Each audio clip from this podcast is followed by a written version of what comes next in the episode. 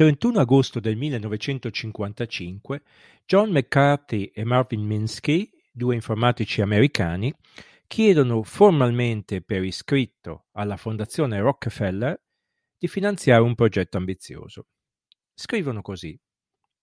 Proponiamo che durante l'estate del 1956 venga condotto uno studio sull'intelligenza artificiale della durata di due mesi, coinvolgendo dieci uomini presso il Dartmouth College di Hanover, nel New Hampshire. Lo studio procederà a partire dalla congettura che ogni aspetto dell'apprendimento o qualsiasi altra caratteristica dell'intelligenza possano essere descritti in linea di principio in modo così preciso da rendere possibile la costruzione di una macchina per simularli.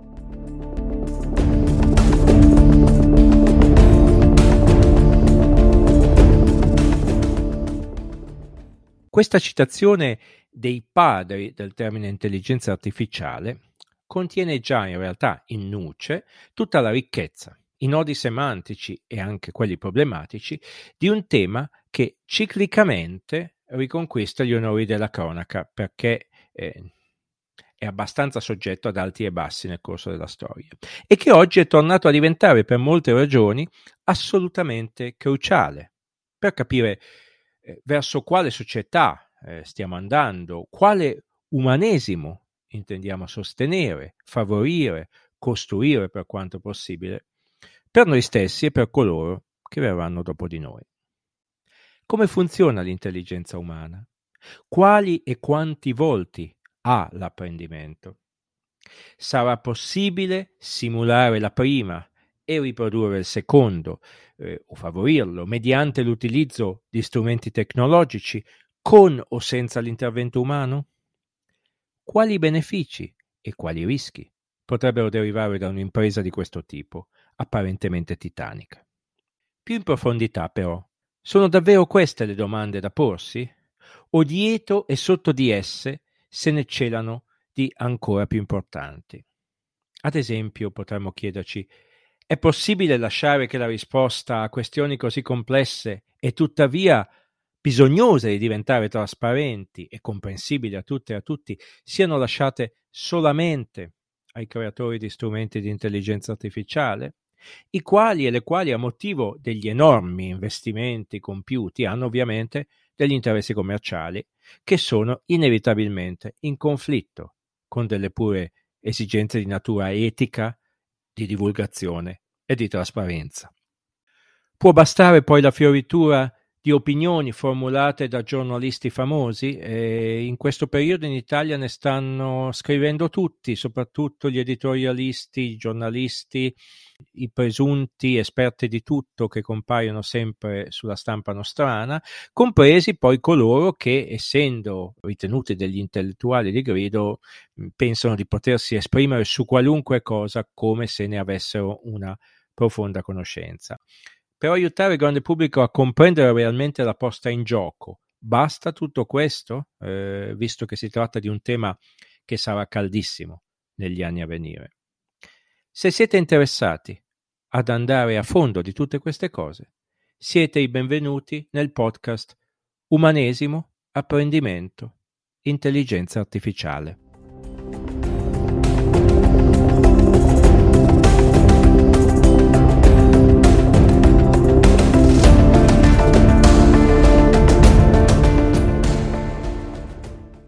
Incominciamo chiarendo una prima cosa. Mm. Si dice normalmente che ci vogliono all'incirca 10.000 ore di pratica, quindi non soltanto di studio, ma di studio e di applicazione, per potersi dichiarare esperti di un settore. Dunque, facendo un po' di rapidi conti, almeno 5-6 anni di lavoro a tempo pieno in un certo ambito. Questo ci fa capire perché, ad esempio, esistano molti esperti di informatica o anche di coding, del cosiddetto coding, perché ci sono in tanti che ormai dagli anni 70, da quando eh, queste discipline si sono diffuse in maniera piuttosto corposa, hanno avuto la possibilità di studiare e praticare a lungo queste cose, questi temi, queste discipline. Per quanto riguarda la creazione di algoritmi di intelligenza artificiale, eh, in realtà il numero di esperti già cala notevolmente eh, perché si tratta di persone che hanno dedicato nello specifico a un settore dell'informatica la loro vita. Il cerchio poi si restringe ulteriormente se si va in cerca di esperti di quel ramo dell'intelligenza artificiale che si occupa di quello che normalmente viene chiamato machine learning, perché per il vezzo italiano di non tradurre mai nulla, ma eh, si potrebbe tranquillamente tradurre come fanno in tanti competenti, apprendimento automatico.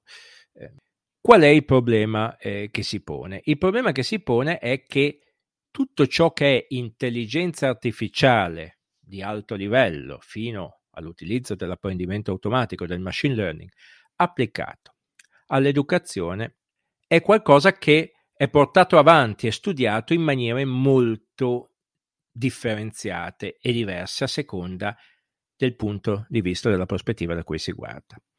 Una delle più grandi studiose di questi temi, eh, l'inglese Rose Luckin, eh, sostiene, a mio avviso a grande ragione, che uno dei problemi fondamentali del nostro tempo è in qualche misura non è quadrare il cerchio, facciamo una battuta, è quadrare il triangolo, nel senso di mettere in contatto i tre elementi fondamentali che gravitano attorno a questi temi. Da un lato sono gli sviluppatori degli algoritmi applicati, in particolare eh, all'apprendimento e all'intelligenza umana. Il secondo sono coloro che ne usufruiscono, gli insegnanti e gli studenti di qualunque genere, quindi nella scuola, nell'università, ma anche a livello di apprendimento aziendale. Il terzo sono gli studiosi, coloro che eh, studiano i risultati e gli effetti di questo fenomeno. Al momento il collegamento fra queste tre componenti è minimo. Ci sono tante ragioni pratiche, eh, da un lato perché la tecnologia, particolarmente la tecnologia nel campo dell'intelligenza artificiale, va avanti a una tale velocità che la ricerca fa molta fatica a stargli dietro. Nel momento in cui la ricerca ha studiato un, un sistema, un meccanismo, un software, ne sono già stati creati di generazioni successive. Però tutto questo ci dice che a oggi sono molto pochi ad aver maturato l'esperienza necessaria per parlare di tutte queste cose, perché bisogna avere un insieme di competenze o mettere insieme delle equip che abbiano il coraggio di confrontarsi in maniera interdisciplinare. Probabilmente non c'è quasi nessuno al mondo che abbia tutte le competenze necessarie e forse è, è, la natura ormai delle conoscenze e delle competenze moderne. Non esiste più un sapere enciclopedico, esiste la possibilità e a mio avviso anche il dovere di collegare esperienze diverse e metterle insieme per capire in che direzione si sta andando.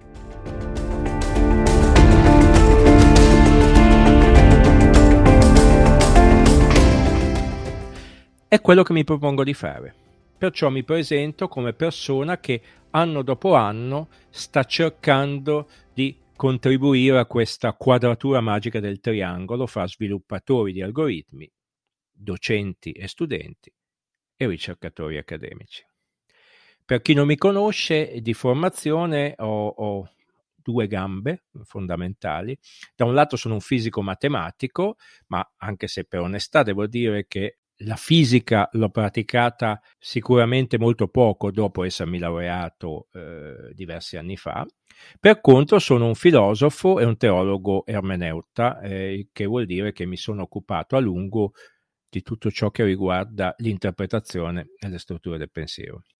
Ho una quindicina d'anni alle spalle di intensa pratica pedagogica, accompagnata anche da, da studio, quindi studio e pratica, da almeno otto anni approfondisco il cosiddetto mondo EdTech, cioè della tecnologia applicata all'apprendimento e all'educazione.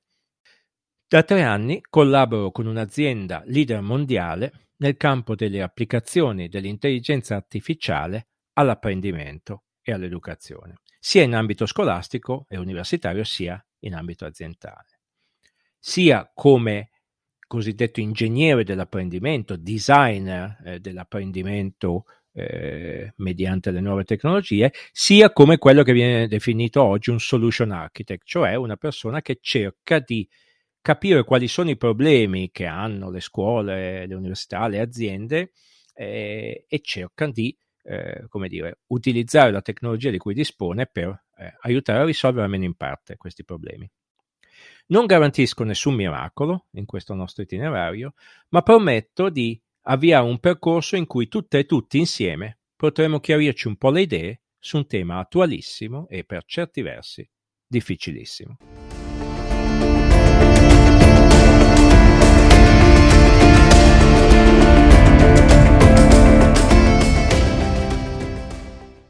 In conclusione di questo primo episodio, desidero rivolgermi alle mie amiche e ai miei amici insegnanti, e non è retorica, mm, ne ho molti, ma soprattutto perché, e questo è un dato su cui si riflette sempre molto poco, in Italia praticamente un lavoratore su 33-34 lavora nel mondo della scuola, dell'insegnamento. Sono numeri enormi. Questo ci fa capire da un lato che la semplice retorica, anche se, mm, come dire, con qualche fondamento, basata sul fatto che bisognerebbe selezionare meglio gli insegnanti, è una retorica eh, che non ha um, come dire, un, una percorribilità reale, perché se abbiamo bisogno di così tanti insegnanti, non possiamo eh, partire dall'assunto che ci sono gli insegnanti ideali già lì presenti eh, nel mondo esterno e che vanno solo portati nella scuola. La vera questione è che gli insegnanti vanno formati. Chiunque entri in questo itinerario meraviglioso, ma anche di grande responsabilità, mh, mm, come dire, va dotato degli strumenti necessari. È una professione decisiva, eh, quindi eh, è un dovere mh, mm, conoscere quali sono le competenze necessarie.